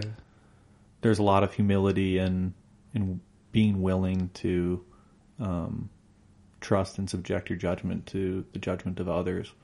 And I think in our world, I'm I lean I give that a little bit of edge because I think that that's just not a popular sentiment. I think that Yeah. the modern ethos is like this like think for yourself, reason for yourself, you know, be your own standard of judgment all the time, and um, it doesn't that doesn't work out a lot of the time for people. No, definitely. And you could easily turn around and go, it wouldn't have hurt you to like trust some people, you know, to like ask Yeah. for help and trust people and like maybe do something more conventional and not so like the sort of it's the same way, I guess, like this desire to be unique and to find your own way. Like what what's that really about? Um, I don't know. What I was initially asking, I, I'm sorry to interrupt you. Yeah. But what I was initially asking was about the fact that you ultimately discerned that you didn't want to live in an order. Right. Um, You're asking why? yeah. I mean, I don't know if you. I'm not asking you to explain yourself, but I guess. Um, Shit, I'll explain myself. yeah. I don't know. Damn. I guess maybe maybe you don't have to explain yourself, but like, how are you feeling? Like, where are you at with your? I with feel- your faith. I'll explain myself, and then that I think that'll help me answer the question. Yeah, And I'm sure that some of the guys in the novitiate will listen to this, yeah, so maybe that'll be a good thing. Um, I started discerning when I was in college, and I was writing, reading and writing a lot about like anarchism and, um, I think deeply concerned about like what was wrong with the world and suffering and like how do we make the world a better place kind of thing. And I think I concluded that like or what I came to was like um maybe we can't affect like these system changes that thinkers talk about but like it doesn't mean that we can't commit ourselves to being part of a force of good in the world and like trying to help other people in this personal way.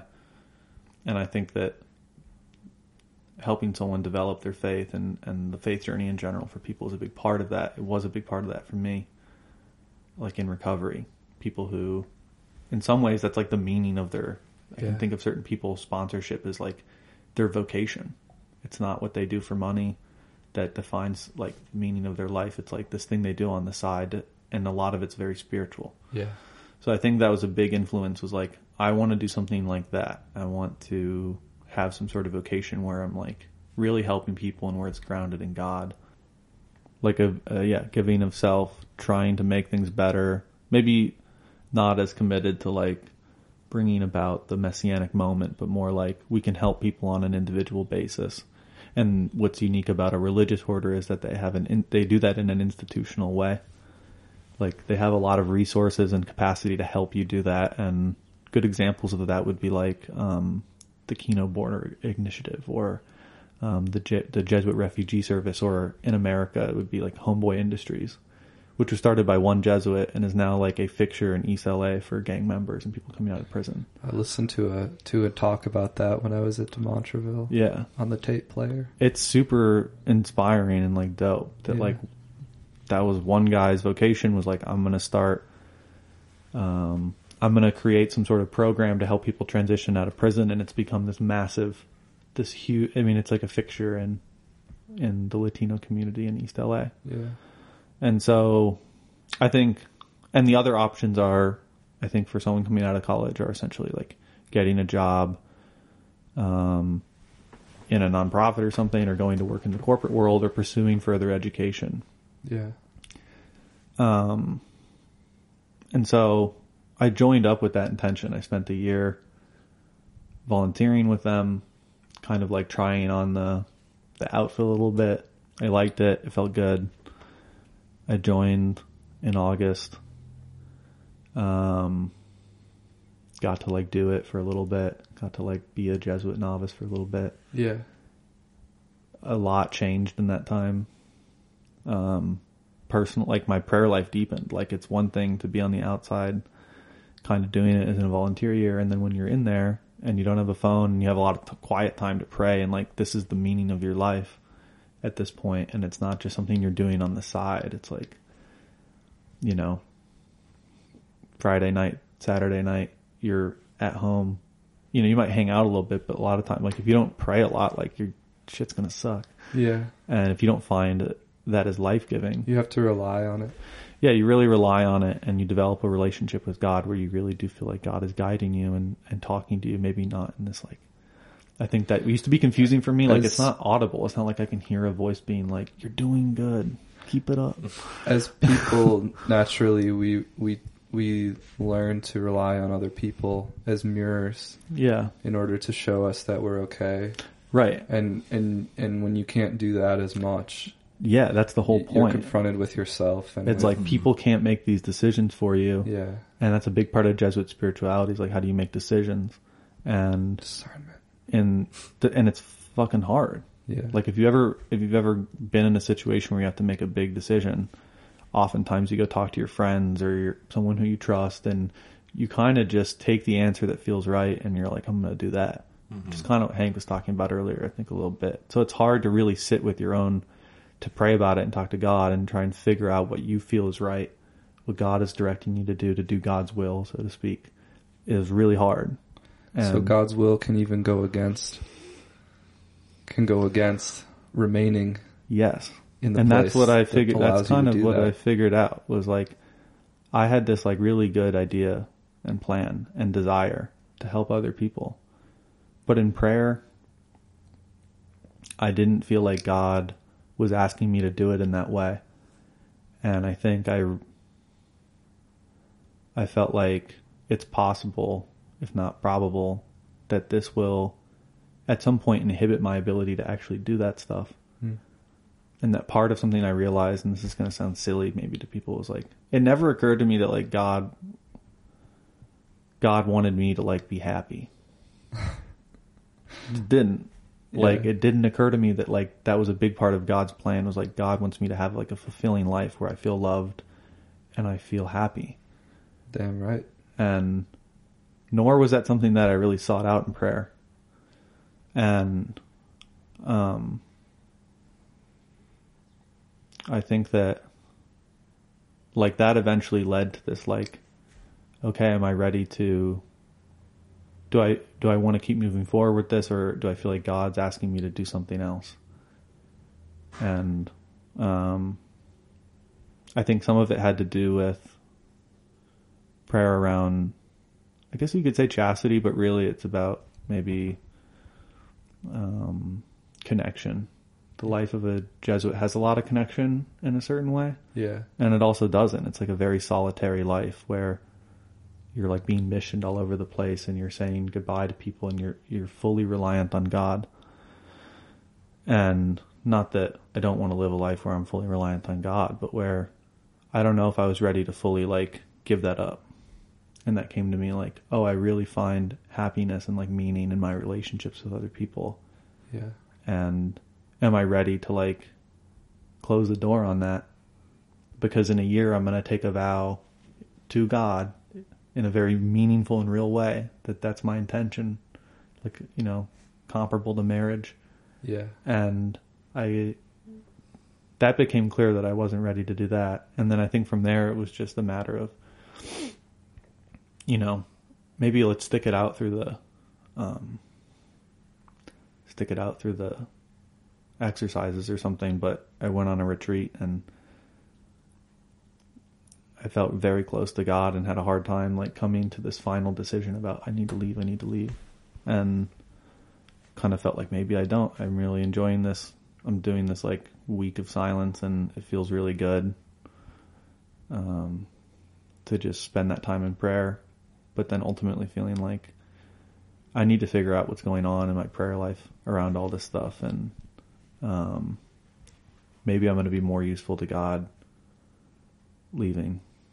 And I think there's truth to that too. Like, on some Simone Weil shit. Like maybe my vocation is to help people in a way where I'm not so embedded in the church Yeah. because I think it can be a barrier as much as it as much as it the institutional thing helps you. Wearing the collar is a barrier to people listening to you who aren't a member who aren't members of the church. You remember the first thing I said when you told me that you left? No. Well, maybe it wasn't the first thing I said, but it was now we can be now we can be Christians together. Yeah, that's true. And I'm excited about Oh that. yeah. Yeah. Yeah. And there's a lot of people who I've met who, over the past however many months, who have talked about, oh, I go to church now or whatever. I've gotten interested in prayer and it's been beautiful to see how I've been able to like play any role at all and or how God has used me to like help them make those movements in their life. Welcome back to the world, bro. Thank you. I'm super excited about Welcome it. Welcome back to exile. But then as I've left, it's like that's what I was doing for the last two years. So I don't have like work experience. I sold my car. I sold all my personal stuff, Yeah. all my furniture. Yeah. So in another way, it's like this very scary starting over Yeah. thing where I'm like, I feel, I feel like I'm too old to be doing this shit a little bit, even though I'm not old. But I'm like, uh, this is something that you should maybe do, like go move home and build your life up from scratch in your early 20s, not as you're nearing 30. Um, so it's terrifying, and I think that's where a lot of the like I I learned how to rely on God in the novitiate a lot more, and so that's really been my main way to deal with that, and it's been very effective, much Yeah. more effective than maybe like six or seven years ago. I would just be like perpetually hanging out with people so I wasn't alone, mm-hmm. and I don't feel the need to do that. Yeah. and in fact, I don't want to do that. I need. There's times where I'm like, I really do need to just be alone right now and like be with myself and feel what's going on and pray about it and Yeah. try and like feel God's grace in my life right now. Um, I see you as making boss moves personally. Certainly. thank you. Yeah. So I feel, I I mean mean, it's like I feel really good. I feel supported. Yeah. I feel like I'm in, like I have a lot of opportunity in front of me, but I also feel like scared because I, I don't have like some sort of plan, and I certainly don't have, um, I don't have like, yeah, I don't have a, I don't have a thing, a path figured out yet. So there's going to be some, some work to do, Yeah. but, um, We'll be here. yeah, I'm excited With about you. it. Definitely. Yeah, I think that's like what I said to Nick when he told me that you had left the novitiate was something about like there was a very clear set path for you. Right. And to think like if you make a decision based on, you know, your perception of like God's will for you, like that is a path too. Yeah. Like that's you're you're not just following like Yeah. the path that is Yeah, it's very um right there in front of you. It might be hard to see, but yeah. yeah. It is hard to see. I mean, and I think that there is something comfortable about being in the novitiate where you're going to be not only like materially taken care of, but like your opportunities in life to do interesting and cool work hmm um are like pretty bountiful. Yeah. And it's scary to feel like you've I've limited myself quite a bit by Mhm. leaving, but I feel good about the courage it took to like follow God in that way. Like, if God doesn't want, want me there and I'm better off serving Him somewhere else, then that's what I'm supposed to do. And yeah. um, He's not gonna like leave me or something. hmm You want to do another heresy or not? Yeah. All right. This is Simone Weil. Okay. I can I can tell you right away what the answer is, but No. Yeah. Let's let's do the movement. okay. So, really, what this is is Gnostic. Nothing ever said or written goes so far as the devil's words to Christ in St. Luke concerning the kingdoms of the world. Quote, All this power will I give thee, and the glory of it, for that is delivered unto me, and to whomsoever I will give it. It follows from this that the social is irremediably the domain of the devil. The flesh impels us to say me, and the devil impels us to say us, or else to say like the dictators, I with a collective signification. And in conformity with his particular mission, the devil manufactures a false imitation of what is divine, an ersatz divinity. By social, I do not mean everything connected with citizenship, but only collective emotions. I am well aware that the church must inevitably be a social structure, otherwise it would not exist. But insofar as it is its social structure, it belongs to the prince of this world. It, it is because it is an organ for the preservation and transmission of truth that there is an extreme danger for those who, like me, are excessively open to social influences. For in this way what is purest and what is most defiling look very much the same, and confused under the same words, make an almost undecomposable mixture. There is a Catholic circle ready to give an eager welcome to whoever enters it. Well, I do not want to be adopted into a circle, to live among people who say we, and to be part of an us, to find I am at home in any human milieu, whatever it may be. In saying I do not want this, I am expressing myself badly, for I should like it very much. I should find it all delightful. But I feel that it is not permissible for me. I feel that it is necessary and ordained that I should be alone, a stranger and an exile in relation to every human circle without exception. Yeah, that's a that's a heresy. that's a hundred percent a heresy, I agree. and I think that that's. I like that reading though Yeah. because I think sometimes we idealize thinkers in a way where we can't appreciate the struggles that they're going through, the way that She's- their their, she's person, their personal lives impact their she's, we- ideas. she's a weirdo. yeah.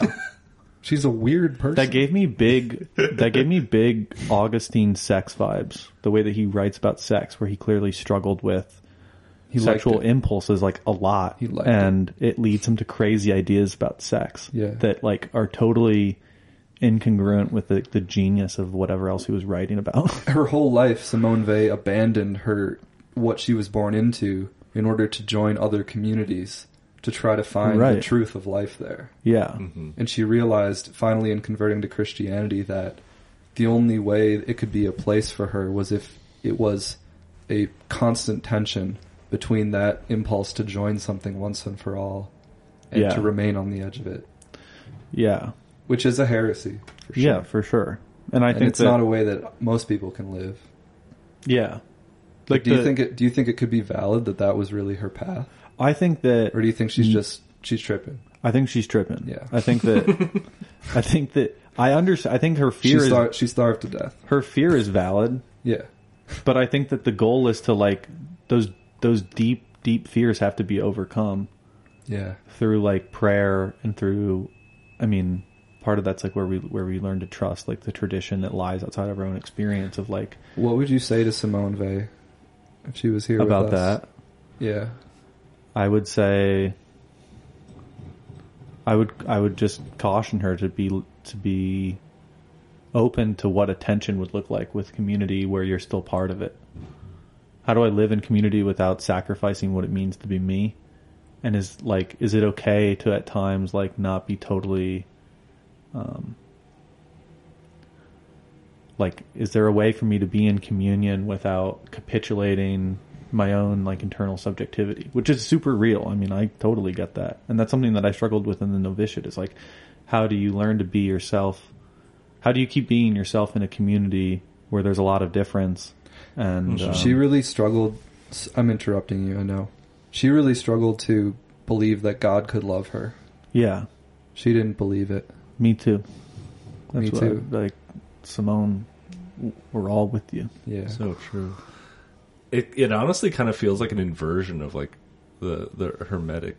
She's like trying to be like a hermit within like groups. Like she's like gonna go check out, Yeah. hang out with groups, but like, but I'm separate. Like you're all good and holy, but I'm like yeah, right outside of that. Instead of you know the hermit who goes out, it's like I am connected with everybody, Right. but like yeah, without them around me. Yeah, I mean that's part of what I thought of too. Is like it's part of like the problem with being like a brain your whole life is you ignore these other aspects of your self, your spirit, your, spirit. spirit that are just as real and just as important. Um, and like, yeah, it just seems like there's stuff that that's leading her to that decision that's not totally based in thought alone. Did you have a heresy? this whole book. I just thought it would be funny to read, to read, uh, to just out of the blue read a read a crude version of the uh, Sophia demiurgical myth. Yeah. The, the this is a paragraph. This is uh, reported by Hippolytus. Sophia is the youngest aeon of the Pleroma, the 28th. She ascends towards the father and notices that he had generated without a partner. She wants to imitate him, ignoring that her own powers are far less than those of the unbegotten. Therefore, the product of her endeavor is a substance devoid of form and perfection, a miscarriage, whose sight afflicts this mother and the whole pleroma. The aeon limit cross is, or, or known as Horostauros, is emitted by the father to bar Sophia from the pleroma. Abandoned outside, Sophia knows a fourfold passion anguish, pain, confusion, and supplication, which is a positive and equals conversion in Irenaeus's version. The aeon fruit, Carpos, emitted by all the pleroma together, comes to rescue Sophia from her passions, which are changed into substances. Anguish becomes psychic substance, of which the demiurge consists, also called of the left. Pain becomes hylic or material substance. Confusion becomes demonical substance. And supplication psychic substance of the right. Incredibly confusing. But I didn't understand it, but I'm just going to guess that it's a heresy Yeah. because I didn't understand it. yeah. Well, Sophia Sophia is wisdom, and the pleroma is the basically syzygy of the of the spheres, the the order of the universe, Yeah. the cosmos. Mm-hmm. And so Sophia, it's it's a story of the fall Yeah. in a sense. Sophia is imitating. She wants to imitate the father, right? And she becomes anguished, Yeah. And she's saved by what? She, that's what I. She, she's saved by uh, the Aeon fruit. Fruit. Yeah, I can't I don't know what. That's the one, that's the weird thing. Yeah. Um, and then when she's saved, that's what creates the evil physical world. Yeah, because in order to like get rid of those like spiritual afflictions, they become like material. Manifested. Yeah. And we're trapped there. Yeah, Yeah. we're searching for that blue fairy. yeah. I don't know about. I don't know about that. This this book was really crazy. They were talking about like like this passage where they start to say Baruch attempts to address Moses and the prophets, but Naas blurs his messages. Elohim therefore decides to proselytize among the uncircumcised and sends Heracles to fight the twelve angels of Eden. This is the allegorical explanation of the twelve labors of Heracles. But at the very moment when the hero seem to have triumphed over them, the angel Babel Aphrodite, posing as Omphale, deprives Heracles of his power, thereby, thereby nullifying his precedent victories. Eventually, Baruch finds a solid ally in Jesus of Nazareth, the only one whom Naas is unable to seduce and therefore must crucify in revenge. that was at the end of, of, of the very long, like, multi-page uh, version of the, the Sophic myth. Um, but, God, it sounds like science fiction. Yeah, that's crazy. Should we put them on the wheel? Yeah. Take them for a spin on the wheel? Yeah. Okay. Catherine Wheel, let's Yeah. go. I'm trying to think. I my sis I'll give you a heresy. Okay. You can tell me if you think this is a heresy. Okay. My sister got me this book a couple years ago on Heresy. the the long it's like a long form of Adam and Eve that's not included in the Bible. And like it starts off with like the sort of typical like they're in the garden um God creates Eve out of Adam's rib sort of thing. There's a snake that's the devil Yeah. and the snake's like but like the snake has more dialogue. Like he, every time they're alone, like they take time, they go off to do something on their own. the snake appears and like sort of tempts them and talks to them. Um, and then eventually they eat the apple and they're thrown out. And after they're thrown out, Adam like talks to God and he's like, "Yo, I need a way to." He doesn't say "yo," but I'm paraphrasing. Yeah. He's like, "I need a way to like combat the serpent's like influence on me." Yeah. I can't seem to like think for myself or figure things out, and he's always find he always finds me, and it's like things are fucked. Yeah. And um, he's like, let me take Eve as like my wife, and like enter into this special relationship where we can like protect each other from the devil.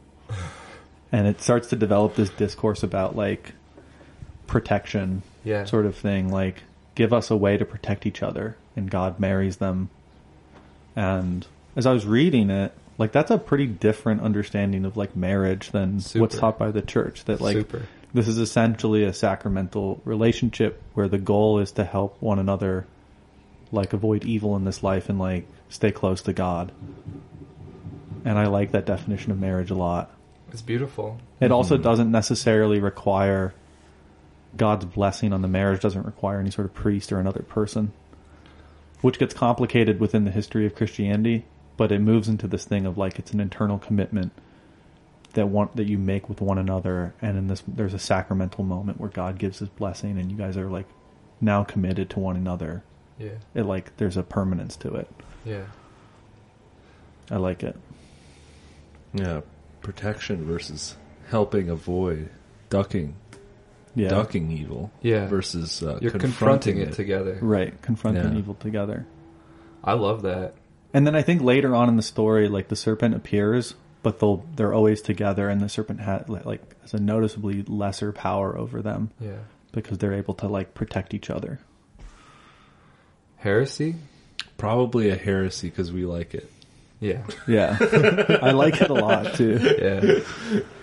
Yeah, It also feels like it moves away from a concept of the family that's about reproduction yeah. that I think can Yes. get pretty toxic and weird. Not that having children isn't like beautiful and Right. wonderful in its own right, but um, I don't think that that's the the end of marriage necessarily. Well, that's I mean that's part of it that we were talking about when we were talking about you know breaking bread with beef. Yeah. You know, protection versus avoiding helping each other to avoid it. It's like Right. the, the avoidance of it. You know, It's It what's hurting It's us. what's hurting us. It's what's generating that Yeah. anger. It's Yeah. like why aren't we just let's just deal with this together? You know, Yeah. yeah. Thank you so much, Tyler, for Thank you, Tyler. being here with us. Yeah, thank you for Love thank you, you, for having me. Yeah. And uh sorry it took me so long to figure out this microphone. Oh no, Situation. You did, you did great. Yeah, I love this. This was fun. Let's do it again sometime. We should. Yeah. We should definitely do it again sometime. Yeah, thanks so much. It's been this is like the first like real conversation that Tyler and I have gotten to have, Yeah. and uh, I really appreciate it. Even though we've Yeah. I've heard about it. I knew you guys would like each other. Yeah. I mean, I don't know if you like each other, but No, I did.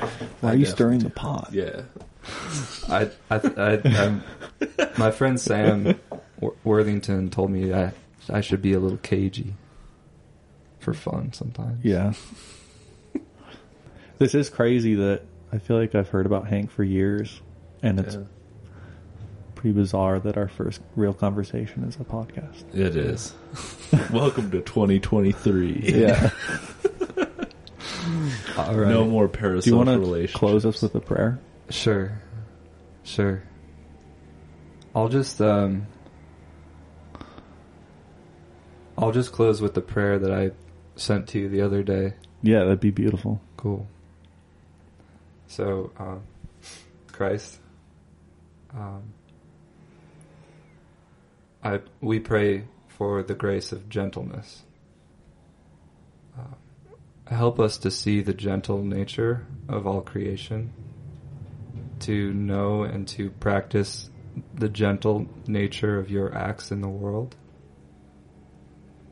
and to feel the gentle movement of your spirit. May all our actions be gentle today. interactions with people, animals, plants, small tasks and large ones. May we be gentle in our actions, deeds, and ideas, and above all, with ourselves. Amen.